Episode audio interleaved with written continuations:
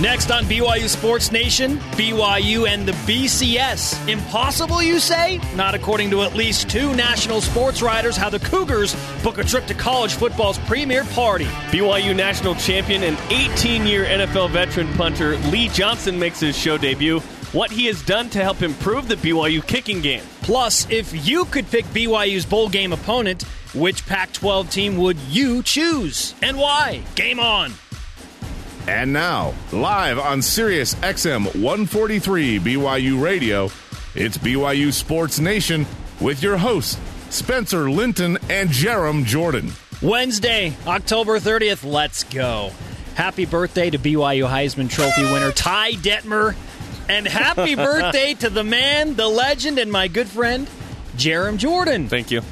I'm Spencer Linton. Jarom sits to my right, wherever and however you may be listening. Thanks for making us at BYU Sports Nation part of your day. A new era of awesomeness begins for Ty Detmer and Jarom Jordan. I didn't know it was Ty Detmer's birthday today. I knew it was Diego Maradona's birthday, Argentina uh, legend, soccer legend. But yeah, Ty Detmer, that's pretty cool. Happy Fr- birthday, Ty. Friendly reminder you can listen to BYU oh Sports Nation on BYURadio.org, the BYU Radio iOS app, Sirius XM Channel 143, and Dish Network Channel 980. The show on demand every afternoon on YouTube.com slash BYU Radio. That's how you listen, and this is how you join the conversation. Send your tweets to at BYU Sports Nation and vote in our daily poll question. We got a good one for you today on BYUTVSports.com. If you had the power to choose BYU's bowl opponent, who would it be? We've given you a couple choices here. You can weigh in at BYU Sports Nation, say whatever you want. But here are the choices on BYUTVSports.com Washington, Oregon State, USC, Arizona, Arizona State, and Utah. We've taken out what we think are the top three teams in the Pac 12 that we don't think are going to be uh, in that sixth uh, selection spot, which are Oregon, Stanford, and UCLA. Let's get to a couple tweets while we have a second. At FR Ruiz 801. He says uh, USC for the pizzazz or UCLA, since Mora's squad is quite improved. UCLA has pizzazz as well. UCLA is not going to drop that far, I don't think.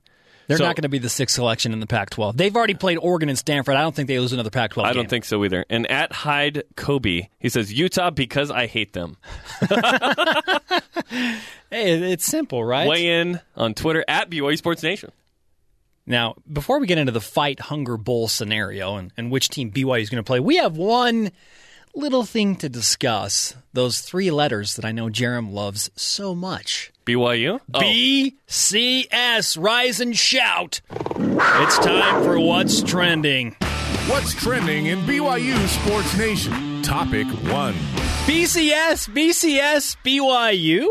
If the Big Ten sort of falls apart and you have a bunch of nine and three and eight and four teams, um, if the Big Twelve, if those teams start knocking each other off, and again, this is not crazy talk to think that you could end up having a bunch of nine and three teams out of that conference. Now all of a sudden, the Fiesta Bowl sitting there with a BYU squad that travels really well. You know, again, it's a long and winding road, and there's a lot of things that have to happen. But I don't think it's out of the question if you get to 10 and 2, BYU could get themselves in the mix. AP college football writer Ralph Russo telling BYU Sports Nation yesterday that the Fiesta Bowl would take a serious look at BYU if they win out. That would give them wins over Texas, Boise State, Wisconsin, and Notre Dame. That's a huge if, and that is a tall task for BYU to run the table. But if they're there and a number of other things fall into place, then it's not impossible. I thought that was really interesting coming from a guy that works primarily on the East Coast, has the East Coast bias, but he still thinks BYU has an outside shot at cracking into the BCS. Now, this is crazy talk, but it's a bye week, so let's go there. First off, let's lay the groundwork for what BYU's BCS criteria is. They have to win, win at least nine games, and you have to be among the top 14 in the final BCS standings of the regular season. Nine games is not going to get them into the top 14. They have to win out. Right. So we're assuming one that BYU wins out. Now tell me this: Will BYU be in the top 14 of the BCS standings if they win out? It's going to take a lot. I mean, the rankings shuffle quite a bit because teams in the big conferences beat each other up, and so that plays into BYU's favor. But man, the first test comes at Wisconsin at Camp Randall. So we're assuming they win out. But that, okay, so that's done. So if BYU wins out, Are they in the top 14 of the BCS? They are right there. They're right there. I don't know if they're in the top 14. Let's say they're 14th. Okay, we're we're talking crazy today. We talk crazy on BYU Sports Nation. there are 10 bids to BCS games. There are five games, national title game plus the other four. Six auto bids to the conferences, uh, the BCS conferences. One of which is the American Athletic Conference, which is a joke. But there are four at-large bids. If a team like Alabama and Oregon make the national title game, that means that the uh, those conferences will then get uh, you know at likely at large selection. Stanford in the Rose probably if they lose to uh, Oregon, and then uh, the second best team in the SEC, which is still kind of up in the air. We're assuming that Oregon and Alabama go on or whatever. BYU needs a couple of things. They need Fresno State and Northern Illinois to lose. I'm not sure that BYU leapfrogs them because if those teams finish in the top 12 or one of them gets an automatic bid as a non-automatic qualifier. And so I saw somebody bring up Central Florida yesterday. Central Florida, they're in, in an automatic. They're in a the, the American Athletic exactly. Conference. They, they, they, have an, auto bid. They have an auto bid, so that does not factor into BYU at all. You need Fresno State and Northern Illinois to lose. You also need a two a two loss BYU team is not going to get into the BCS, but we're talking about what could happen. Uh, then, as Ralph Russo mentioned, BCS conference second and third place type teams. We're not talking about Ohio State, Alabama, Oregon's. We're talking about Michigan and Michigan State and uh, the second and third place type teams. Uh, Oklahoma. Yeah, Big 12 type teams that have already lost. Texas Tech. They need Baylor. to have at least two losses. They need to. They can't be one loss teams kind of on the fringe. BYU does not stack up as a two loss against many other two loss teams or less. Right. So you need two plus losses. You need Michigan and Michigan State to kind of beat each other up. And that's what he was saying. If they're nine and three, yes, then BYU with wins against Wisconsin, Texas, Boise State, Notre Dame, they have a shot. They have a shot. Ralph Russo was really intriguing yesterday, uh, given that uh, again he's he's a guy from New York. You know, it was an interesting national perspective. A lot of people are like, "Oh, you're drinking blue Kool Aid." You're, and you're, we do. T- trust me, we drink the most, the bluest Kool Aid of it all. But I want to look at this from a realistic perspective, and there's there's a tiny chance. I want to say less than five percent. And BYU needs needs the heavyweights to continue to win out. You can't have Oregon lose. You can't have uh, Alabama lose. You can't have Florida State lose. Stuff like that.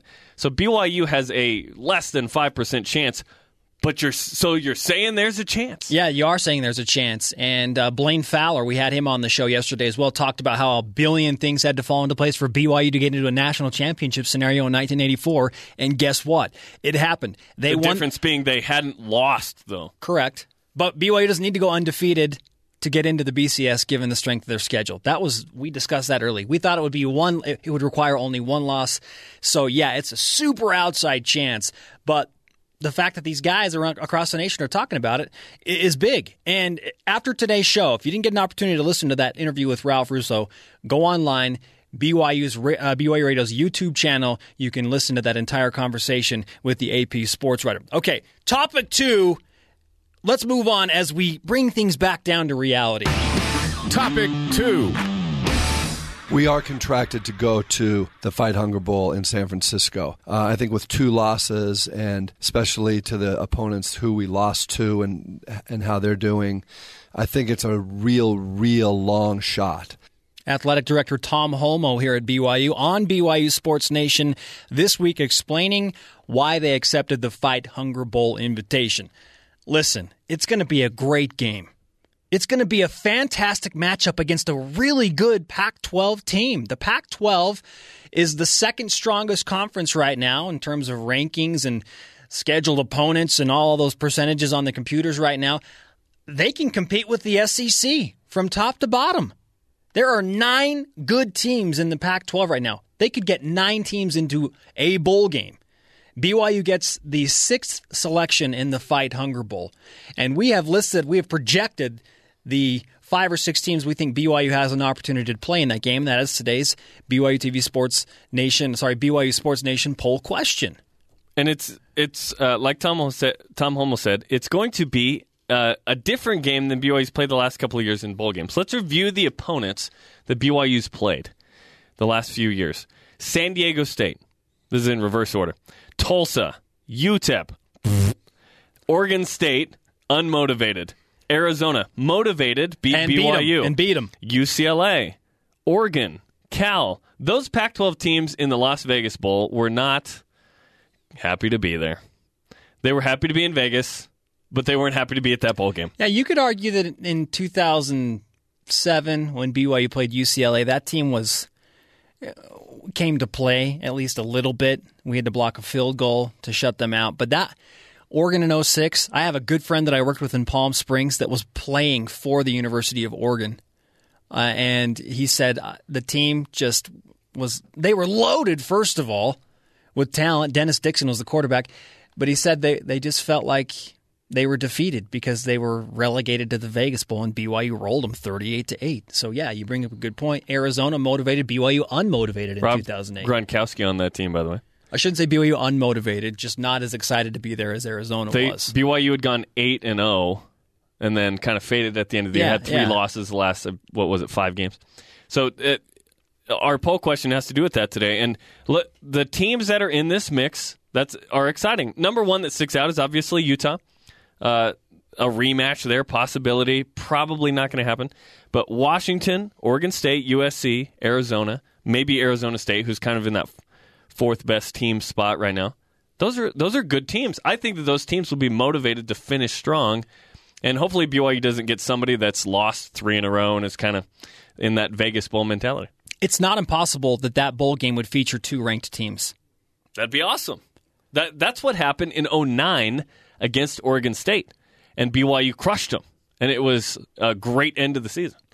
So either way you look at it, okay, yeah, if you get into the BCS, clearly that is that is a huge thing for BYU. They've never done it, um, and I, we're not in the going. last year of the BCS. It would be the opportune time to do that because it goes away next year.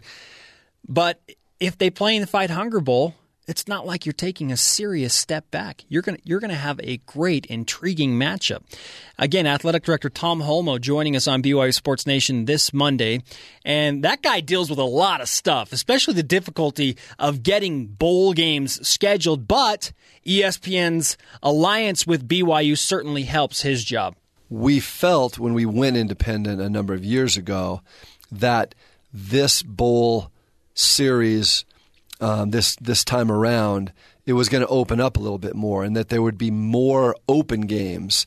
But it's actually gone harder. It's gone more stringent in the alliances between the conferences and the bowls. So now there's more games that are locked up, and that and there are very far fewer um, open games. But because of our partnership with ESPN, we have an opportunity to slide into some of their games. Tom Holmoe, again, joining BYU Sports Nation. And look, he understands the landscape of college football better than most. and where BYU fits in it and how they can stay relevant. And that is his top priority is how to help BYU and Bronco Mendenhall fulfill uh, their objectives of becoming a nationally relevant team year in and year out. Not just a bowl team, not just a top 25 team, but a top 10 team that wants to at some point compete for a national championship. And he's going to do whatever he has to do, starting with the schedule and bowl game scenarios. And a lot of people were skeptical on BYU's independence, including Ralph Russo, who was the AP college writer we had on yesterday. He admitted it. He said, "You know, I, I was." I, I didn't really think it was going to work out too well for BYU, but Tom Holmoe has done a nice job with the schedule.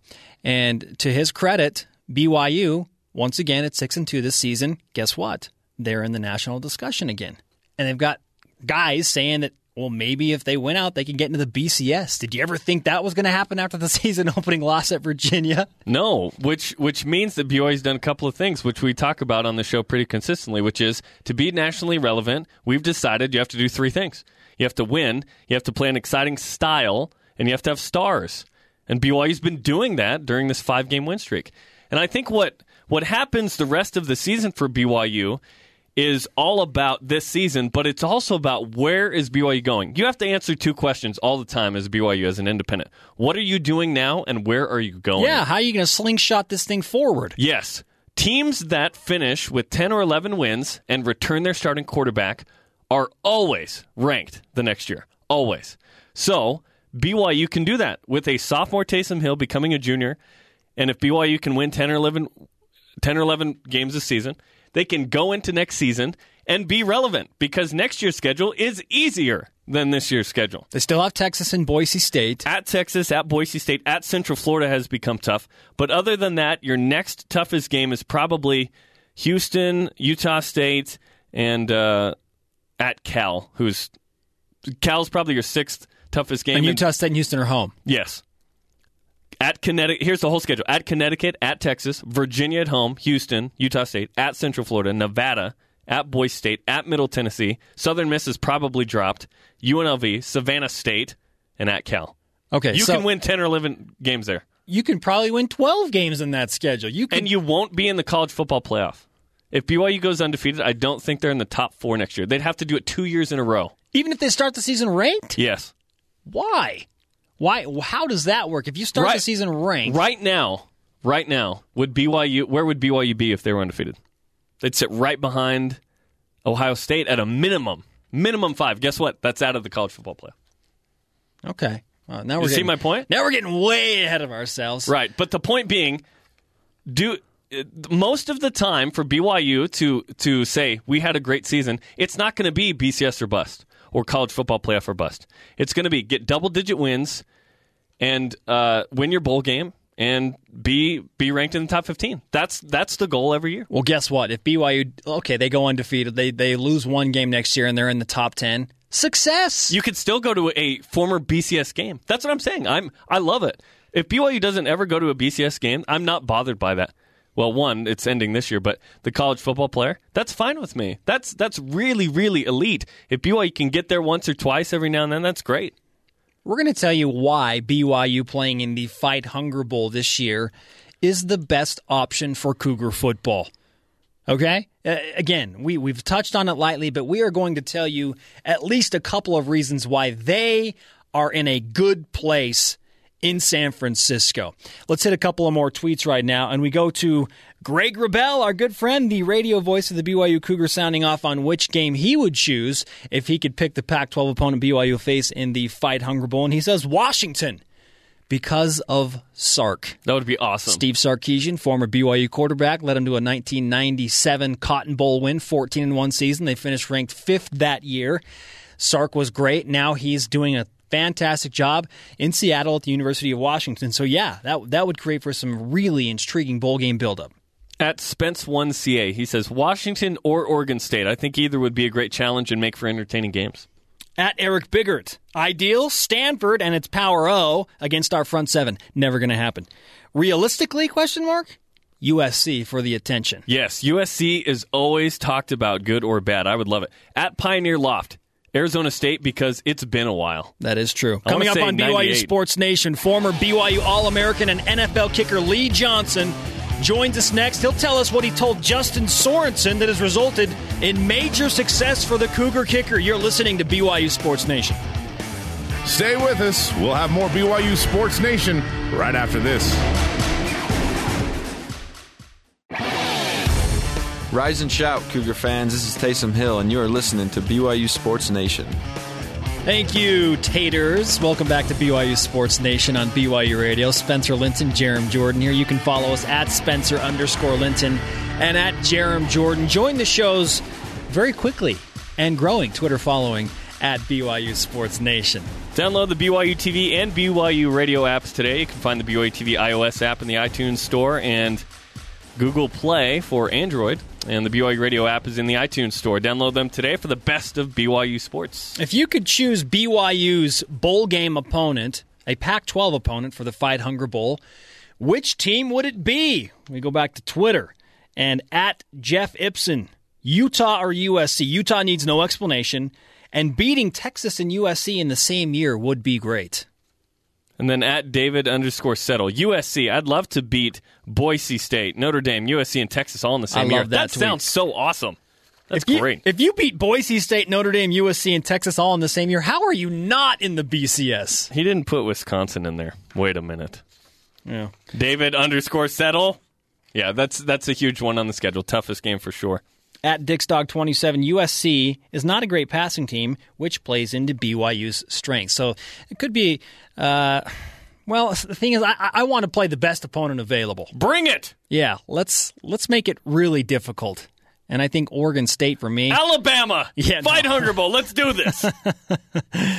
We welcome into the show our first guest of the day. His name is Lee Johnson. He played from 1985 to 2002 in the National Football League, 18 seasons, 259 games. He had a 63 yard punt in Super Bowl 22. Was it? Is that right, Lee Johnson? It's uh, 23, I think. 23. Super Bowl 23 Yeah. with the Bengals against the San Francisco 49ers. We welcome you and appreciate the time you're taking with us. Thanks, guys. Appreciate it. By the way, I want to go with Oregon. Is I don't have a problem with that. I want to play Oregon straight up. I don't enough of USC, Utah. We can demolish demolish those guys. I want Oregon. I was just going to ask you which team you'd pick. Okay, so bring on the Ducks and the Fight Hunger Bowl. so I don't gonna, know. Maybe not. Those guys are dang good. They certainly are. Lee, they call you uh, Thunderfoot, 1984 All American with BYU and a national champion. How much attention and how closely do you pay attention to uh, Cougar football these days? Uh, are, I know you're involved with the kickers, but uh, how much time do you have to just follow the program in general? You know, quite a bit. Uh, Definitely the kickers, but I definitely go to all the home games, watch all the away games. So I'm involved. I got. Uh, I'm a Monday morning quarterback, like all of us. Are you a Monday morning punter and place kicker as well? Absolutely. I'm crit- criticizing those guys, critiquing them regularly, and often, in oftentimes in front of them. So I'm okay. Much has been made of the help that you've uh, given the BYU kickers. Can you tell us the relationship you have with those guys and what you've done to uh, coach them? Sure.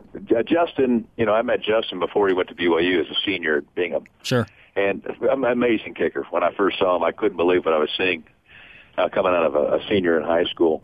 Certainly, he uh, has let a lot of people down as far as what the expectations were um, going, you know, certainly into a senior year. But I think a lot of that comes comes along with the injuries he's had, which are real. I know a lot of people don't uh, buy into that, but they've been real. He's suffered great injuries with his back, and any kicker would tell you that you need a good, solid back.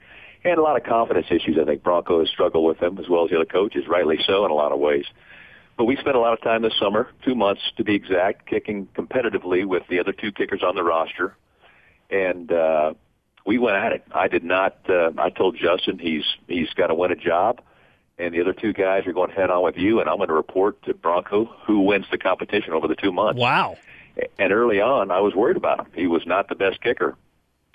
Interesting. He, he's the best kicker. Fundamentally strong technique. He's the best kicker, but he was not getting the best results of the other two guys. I'm not sure how you Last- ins- yeah, I'm not sure how you instill confidence back into a kicker who's who's gone 6 for 12 his last season. He's already made two more field goals, 14 this year than he attempted all of last season.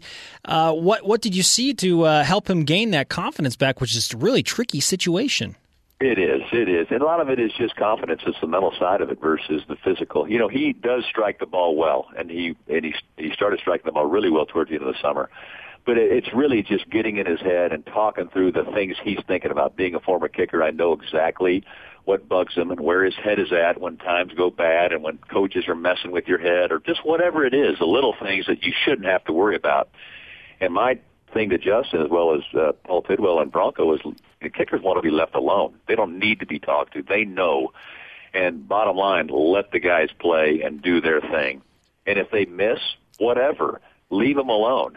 So the mental side of it we worked on quite a bit, but just ball striking and hitting the ball and knowing what he's doing. It got to the point where I don't don't tell me, don't have me tell you what you did wrong, Justin. When you miss, turn around and tell me what you did, and then you become a kicker.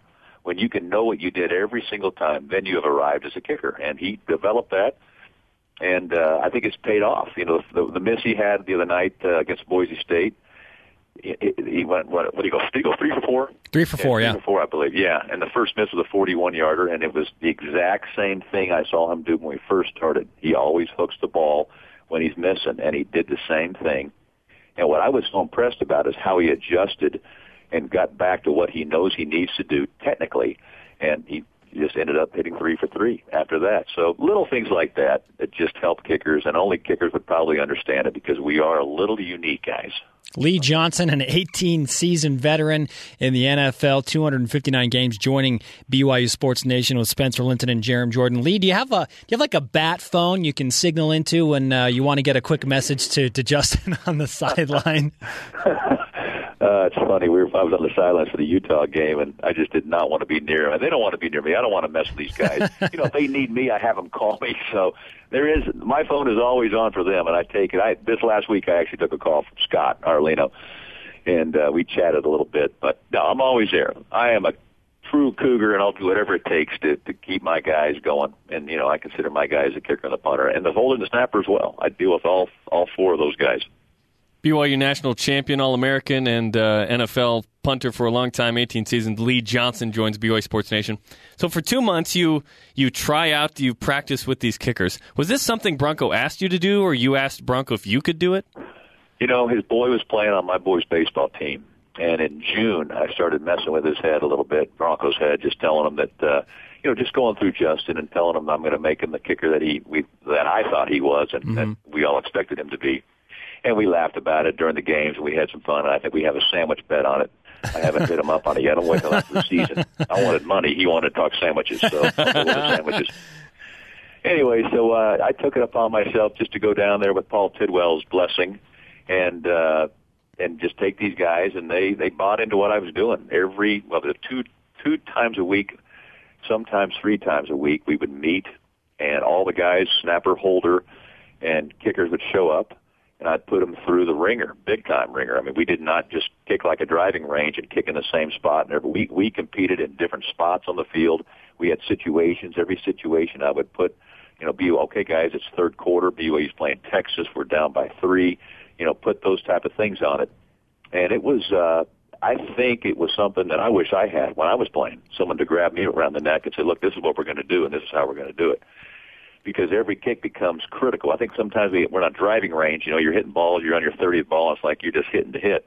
Every kick was a game winner type of situation. So they get their mind right. They get the feeling of what it's like to be in a situation because they know the next guy is probably going to, or possibly could make it after he misses it. And I'm going to turn that into Bronco. I'm going to tell him what happened Love in those it. situations. So it, I think it helps. And you know, maybe maybe in the end he'll blow up and he'll bomb out, and I'll be the worst coach ever. But you know, for now, it looks like Justin has bought into some things, and he's really hitting the ball well. Yeah, it's working. What other kickers were involved in that, and where did you do this? We did it at, at the, right there at BYU in the uh, at the practice field. It was. Uh, did you have uh, Moose, Moose Bingham, Moose, and Trevor Samson? And Trevor, uh, yeah, Moose and Trevor with the two guys. Trevor came in late from I forgot Sac- Sacramento State or Fresno, so I forgot where he came in from exactly. JC transfer, and he came in a little raw, and uh, you know I had to work with with Trevor. And I think we got a few things going with Trevor. You know, Moose I thought was a, a good high school kicker. You know, Moose isn't super strong, but he's pretty dang consistent. Moose actually was leading out the whole time. The They're entire both... summer, wow, he was the percentage winner.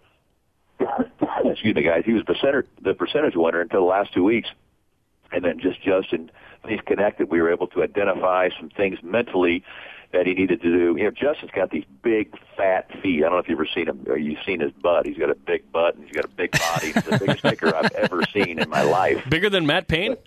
He, oh, yeah. He's thicker yeah, than Matt Payne. He's, he's not as tall. Payne, but he's not as tall, but he's actually six two. I bet he's close. Anyway, his feet are big and beefy, and it's a lot of foot on a small football. So I would have to get him to you know, our phrase was clip the ball. Just clip it, kind of like golf, and you kind of clip it off that the deep rough or whatever it is you're in. You just want to clip it with your foot.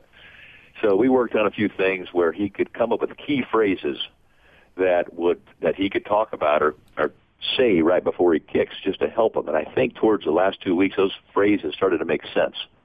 And uh, anyway, that's kind of where we're at right now. He hasn't called, and, and I told him call him when you got a problem, and he hasn't called the entire season. So all is well. Lee Johnson, former NFL kicker, 1984 All American and national champion here at BYU on BYU Sports Nation. Uh, your comments prompt a question, Lee. Who's who's the guy next year after Justin Sorensen graduates? I know that you said Moose was the percentage winner. Uh, are, are, both guys, Trevor and uh, Moose, capable of taking the starting role? They have to be thrown in the mix kickoffs are going to be tough for both those guys. I, nowadays, the ball has to go eight to ten deep, if not out the back of the end zone. both those guys will probably not be able to do that unless things change dramatically between now and then. And I don't expect them to, just because they're grown men and uh, you know things don't change that much. But as far as you know, a lot of times a punter will handle that kickoff job, which is what I did in the NFL. I was a punter, but I also did all the kickoffs and backup field goals. So in that regard, I think they're going to have to find someone to kick off. Yes, they, they're they're capable. They've got some work to do, but they're definitely capable of hitting field goals inside 40. Certainly, you know, Moose, you get Moose outside 45, 46, 47. Things struggle, but you know, notice Bronco. Even with Justin, Bronco has chosen to punt um, multiple times, which kind of frustrates me. It's almost as if you're not Yeah. showing confidence. Now I know he did come up short. And I didn't realize it. I, I missed this game, or I was I forgot where I was, but he came up short on a 53. Is that correct? At the end of a half, uh, they they threw him. I'm trying to remember which game it was. It Georgia Tech, think I believe. Georgia Tech, At the yeah. end of the first half, they threw him out Yeah. there for a 53. and that just uh and I didn't talk to him about that. I don't know if the, the ball, the hold was fine, or the mechanic. The fact that he came up short, I think he was straight, but he came up short. You know that shocks me. He's got a powerful leg, so maybe he mishit it, and I'll talk to him. Find out now, but you got me thinking about it. I'm a little frustrated that he came up short. but anyway, it's uh, it's. Uh, I think they are. There's a new kid. There's a kid I worked out yesterday. He'll be on the team. Um, Cody. He's from uh, I think he's from Arizona. I'm not sure which part of Arizona. He'll be a kid thrown in the mix, and we're going to do the same thing this summer. I'm going to put these guys through the ringer big time. It's just I got to do it because I know it helps, and I'm sure they'll have another walk on or two that uh, they're going to want to try. I don't know if they're going to give any scholarships or not. I don't know. Well, I guess they're up, right? For the fall of uh, 14, I guess there's yeah. So we know who's coming in. It'll be all walk-ons, I guess. So anyway, yeah, I'll work with whoever's there and Moose and Trevor are capable kids. Kids, listen to me. I'm 52. I'm calling them kids. They're capable young men. Anyway, we'll see what happens. Scott's going to be back, the punter, and uh, you know he's he's he's impressed me. He's let he's disappointed me a few times. Know, what impressed me about Scott is you know he has these horrific punts, and then he'll come back and just bail you out like he did in Houston, and even against Boise he came back strong. The last two games have, have been a little off for him though. Early on, I'm trying to figure out what's going on, and a lot of it is his. Uh, you know, he, he gets down on himself a little bit, like we all do as, as players, athletes. We get down on ourselves, but some guys handle it better than others. But Scott certainly has got a powerful leg, very capable to, you know, I don't want to say go to the next level necessarily, just because he's so inconsistent right now. But I think he could become a very good punter. You know, Riley was a great punter. He was awesome. He was very slow. I can't believe people didn't go after him and block him every other punt. I've never seen someone be able to drink a cup of. uh well, I can't say a cup of coffee, but I'll say a cup of coffee and then Postum is what more the Mormon Postum. substitute, Hot right? chocolate. a cup of Sanka. Anyway, it was unbelievable. I've never seen a punter be able to take so much time in my life. And that's, I think, why he was unable to take it to the next level. Certainly his leg was great. his ability to kick directionally was something that all NFL coaches love. I got to believe they were spooked by his get off time from snap to kick. Now, maybe you could have sped it up when you spend three years uh, camping out back there to, to take your time. It's it's hard to, to make the move to kicking it under two seconds total get off to two and a half, two point seven. So under two is the goal, Lee. Yeah, yeah, yeah. You want to be able to go one eight, one one eight five if you got a rush. If you if you identify there's coming all out blitz, then you want to be able you want to be able to get it off. You're going to be able to get it off two, three, two, four sometimes, but you never know. And they don't have this formation in the NFL where they have three, you know, towering infernos who are there to put up a wall, like uh, is common with college football these days. Certainly BYU. Lee Johnson joining BYU Sports Nation. Sorry, what was that? No, I was just saying BYU's got those three big guys, and I know a few other teams. I think Utah does it. It's it's becoming more popular in college, and I think they're able to do it because the guys at the line of scrimmage can take off. And the pros, you got to wait till the ball is punted before anyone can leave the line of scrimmage, and that really changes the game because these guys in college, you know, the second the ball is snapped, they can take off and they get two two and a half seconds. What they're twenty, they might be twenty twenty five yards downfield by the time the ball is punted. Very different. Hmm. Didn't know that one. Uh, Lee Johnson Yeah. joining BYU Sports Nation. Enough about those guys. Let's talk about you. So I, I was looking up some stuff about you. Uh, so you have a you have an NCAA record still in the books. Do you know what it is? Uh, you know, is it the All right, now you got me. Okay, yeah, best average in a game. Best All right. average in a game 60.4 versus Yeah. Wyoming on October 8th, 1983. He had five punts for 302 yards and an 80 yarder in Laramie. How the Oh, heck did that happen? I did I did notice it was 60 degrees, and so that barefoot was just fine, right? yeah, it was awesome. You know what it was? It was a well, for one, they're 79, 7,500 feet above sea level, and to kick an 80 yarder, you have you need to have plenty of you need to be lucky enough to be able to kick an 80 yarder, so you got to be backed up. And uh, I, I crushed it. I absolutely it was one of those perfect punts. I even think it went out of bounds, guys. I think it went 80 Wow. went out of bounds. It Where was the line of scrimmage? I think it was. Uh, we need to go back in the record. I think it might have been the 12 yard. I think I was in the end zone. You're in the end zone. somewhere in the end zone. Yeah. You I pinned him inside this. the 20 from inside your own end zone. But the beauty of that game, guys, we were playing Laramie and Laramie. They just got. Uh, I don't know if you remember the the first time we got that really cool scoreboard. Laramie. I was negative the same- 22 days old, so I do not remember that, Lee Johnson. You were not. Yeah, you were a young pup. Anyway, they just got their brand new million dollar scoreboard, and on one of my PATs, I kicked it. And I hit the scoreboard and knocked out the lights. It was the best day of my life. Sweet. What a game! What a game! And I, I want you to know when we found out you were going to join our show, Jarom Jordan uh, sent us a message and said, "I'm gonna, I'm going to take off my right shoe and sock uh, to honor Lee Oh, man. Johnson." I did not do go. it because of the fear of the smell. That When- smell. Good when- move. Yeah. when- when did you- Keep 'em on. I know you've been asked this a million times, but when did you decide to go barefoot? Oh man! Right before I came to BYU, I was kicking. I was walking out of BYU. Me and my dad were out in Texas. and It was about 95 degrees in Texas, and I thought, "Dad, I'm gonna take my shoe off." And I kick. I took it off, and we kicked the, the rest of the day. And I was absolutely crushing. I couldn't believe the difference between a barefoot and a shoe. And not realizing that I'd be playing in Utah, where the weather does get cold. Texas, it's always warm. But anyway, I, I just I, I stayed with it. Finally, in the NFL, I put my shoe on because our, we started playing in you know we play in December when you're many games I've played when it's been negative below zero. So I'm glad I did that. After my third year, I put my shoe on. But it was it's a, it really is it's uh, what do I say? Bounce a basketball on the cement and then go bounce a basketball on carpet and see how the ball bounces, where it bounces better. It's the same idea with a football. When you make contact with the, the top of your foot on their bony foot, it just it responds. The ball just flies off your foot. Interesting. Do you have a Yeah. permanent callus on the top of your foot? Yeah, I did. When I was when I was doing it full time, it was all leathered up. It was great. I mean, you could torch it. You could put a blowtorch on it. I wouldn't feel it. Have you tried to Wow. talk uh, Scott Arellano or Justin Sorensen into kicking that way? No, you know, I never would do that. It's it's not fun. You you suffer in a certain area. When if there's any water on the field at all, if it's wet at all, you you totally lose your ability to, you know, that last step going into your kick. You have it's a drive step, and you slip. And You can't you can't build any power up. That's why I put my shoe on. I started playing in Cleveland when I played with the Browns, and every morning in training camp it was wet from the dew, and I was just kicking miserably.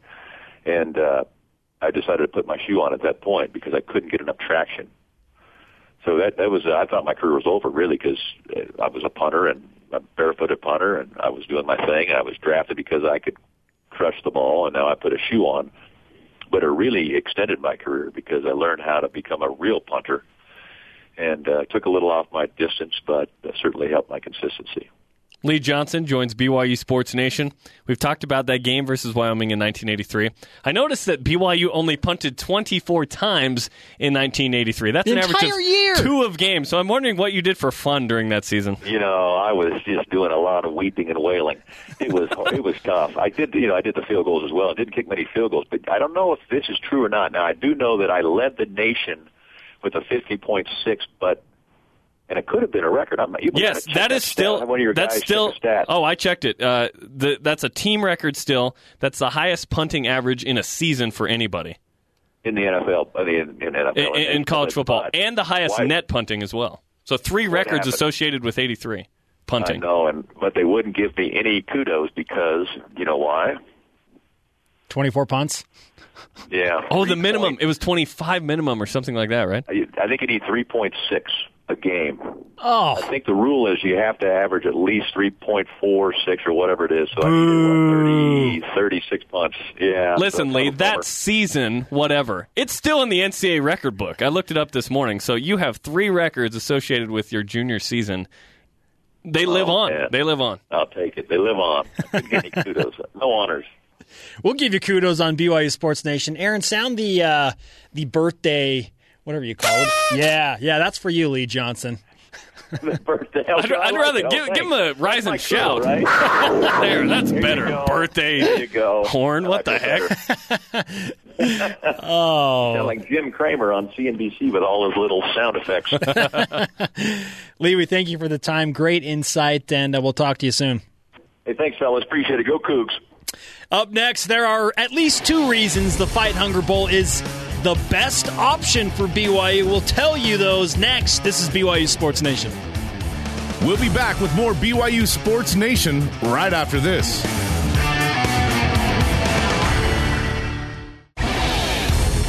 This is Tyler Haas, and you are in BYU Sports Nation with Spencer Linton and Jarom Jordan. Go Cougs.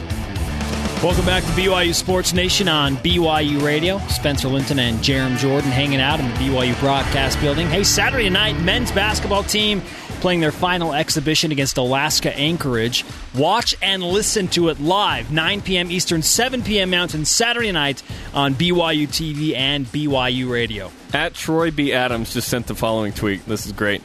I was at a game at Air Force when Lee Johnson kicked one out of the stadium in warm-ups. He was Thunderfoot. Lee Johnson crushed it there. That was great. I learned so much about kicking. Um, the, we joke about kicking all the time in football, but he had some great insights there. I hope uh, hope you appreciate what he brought to the table there. He crushed it. Yeah, at Sam Sop also tweeting, and I thought having Lee Johnson on the show was awesome. Kicking is an aspect of the game that never gets discussed. Yeah, and we really did learn a lot. Great stuff right there. Uh, before the break, we mentioned that we're going to tell you why the Fight Hunger Bowl is the best situation for BYU. And number one, it comes down to location, location, location. I tell you, fans, if you haven't been to San Francisco in the in the Christmas season, it's pretty special. And with the game being on the 27th, I think people can spend their Christmas day and do their traditional things with their family, and then get on a plane, get on a bus, get on a train, get in a car, Get on a trolley. and come to the game. Had to get that trolley bite in there, didn't you, Jarom? Of course. It's San Francisco. It's a San Francisco tree. You eat your Rice-A-Roni on your trolley, right? Look, San Francisco, great place. Great place to visit uh, as a tourist and as a sports fan. It's one of the greatest sports cities in all of America. The fan bases uh, dealing with Utah and BYU are, are great. And there's a huge, if let's say BYU plays USC, there is a a ton of people. They're going to come up from Southern California to watch that game, uh, both BYU and USC alums. Uh, it's it's an easy it's an easy game to want to go to. Yeah. It, first things first. BYU. If BYU said, "Okay, I know we have this contract with you guys, but we're going to hold out for maybe something better." Probably not BCS, but some other bowl game. That's not going to happen. Uh, All the other bowl games are tied into different conferences. Conference is more powerful than an independent BYU. So for BYU to hold out for something better, that's not realistic. This is the best situation for BYU. And we're telling you why. One is location, like you mentioned. San Francisco is a major city in America, so you're going to have major media talking about BYU in this game. And if BYU wins, we talk about exposure, by the way. Exposure is great when you win. You got to win to make that exposure good. Exposure is terrible if you continue to lose. But BYU uh, on a five game win streak, hopefully can win out, get into this bowl game, play a name opponent, win that game. That's tons of leverage to the next season. Not to mention location in terms of getting fans to the game. You're between the two hot spots in the United States uh, outside of Utah. I guess you could call three hot spots Arizona, Southern California, and uh, the Northwest. You have a lot of uh, members of the LDS Church that are going to want to go to that game. Yeah, athletic director Tom Holmoe talked about spending Christmas in the Bay Area, bowling in the Bay Area, and how that would be an easy trip and a fun trip for BYU fans.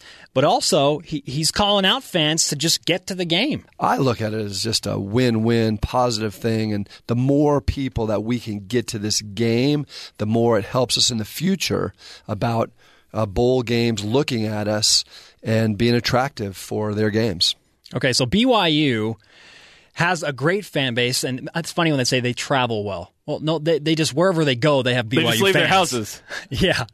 Some 'Cause they're people, everywhere. some people will follow, yes, and, and go to California, but uh, it, it's such a nationwide brand, and peop, BYU fans are are living all across the country that they will generate those fans from the immediate area, and and that's what makes BYU and a school like Notre Dame unique. Now, the opponent, we've talked a ton about which team you want to see. We know that it's going to be quality and out of the Pac 12. Here's Fight Hunger Bowl Executive Director Gary Cavalli telling us how the Fight Hunger Bowl will give BYU a great opportunity to match up against a very solid opponent. It'll either be a named team, you know, like a, I said earlier, USC or Washington or Oregon State, or it'll be their closest rivals. So I, I think it's going to be very appetizing for BYU fans either way. Fight Hunger Bowl Executive Director Gary Cavalli joined BYU Sports Nation last week. Also spoke with him on BYU TV's Countdown to Kickoff. Great guy, really, really gave uh, some solid insight and, and didn't scoot around any of the questions. We asked him if, uh, you know, are you looking at BYU Utah? Which teams are, are you matching up right now? Personally, from talking with Gary, I think he's leaning towards BYU USC. You can't really argue with that matchup. Yeah, it didn't sound after talking to Gary Cavalli and Tom Holmoe on this show that uh, Utah is a realistic option for that. That that is not the way that uh, these teams want to go. Utah still has to become bowl eligible for one thing, but if that option was there, probably not likely. But the point that he was trying to make was it's going to be Utah or it's going to be a named team. I love it. Another named team to a tremendous schedule. Let, listen to the names on the schedule. You've heard them a million times, but just listen to them in this context now. Let's say you add USC, Texas, Utah, Georgia Tech, Boise State, Wisconsin, Notre Dame, USC. Or Washington or Oregon State. You you remember when we when BYU fans were thinking, man, we need to go to the Big East and we do need to do it now. No, the teams that I just listed off are awesome. I would rather be an independent than play in the Mountain West or Big East. That's all I have to say. The rest of the show, I'm done. That's like seven bowl games right there. Texas, Utah, Georgia Tech, Boise State, Wisconsin, Notre Dame, and then, of course, the actual bowl game where you face the Pac 12 opponent. That is an incredible schedule. Independence is awesome. It really is. Like, it, it It's has worked out so nicely. A lot of skeptics out there, and I think a lot of them within BYU Sports Nation, but it has it has panned out nicely, and all the credit goes to Tom Holmoe right there. And speaking of Tom, this might he he believes, and he told us this might be the best bowl matchup in years for the Cougars. I think whoever the opponent is going to be, it'll probably be the best opponent that we've had in years. And that's one of the reasons why we focus on that because I like the matchup, I like the game. Um, I like the time. It's good for our fans. It's good for our team. And all of those things together make for a great situation. Let's get to some tweets right now. How about this? This is at Troy Schoonover from Pensacola, Florida. Thanks for telling us where uh, you're tweeting from, Troy. USC is a compelling opponent, good brand, budding regional rivalry, and beatable. I haven't thought about USC as a rival, but really, I I think there's some animosity there, given that they are USC. They don't have autom- animosity against BYU. No, but I think BYU would want to beat USC. Oh, of course. BYU wants to beat everybody they play, but if it's USC, that's motivation enough. They are a big name team. Coming up, the Cougar Whip Around, plus today's Rise and Shout. And more of your tweets. Thanks for sending them in. This is BYU Sports Nation. Stay with us. We'll have more BYU Sports Nation right after this.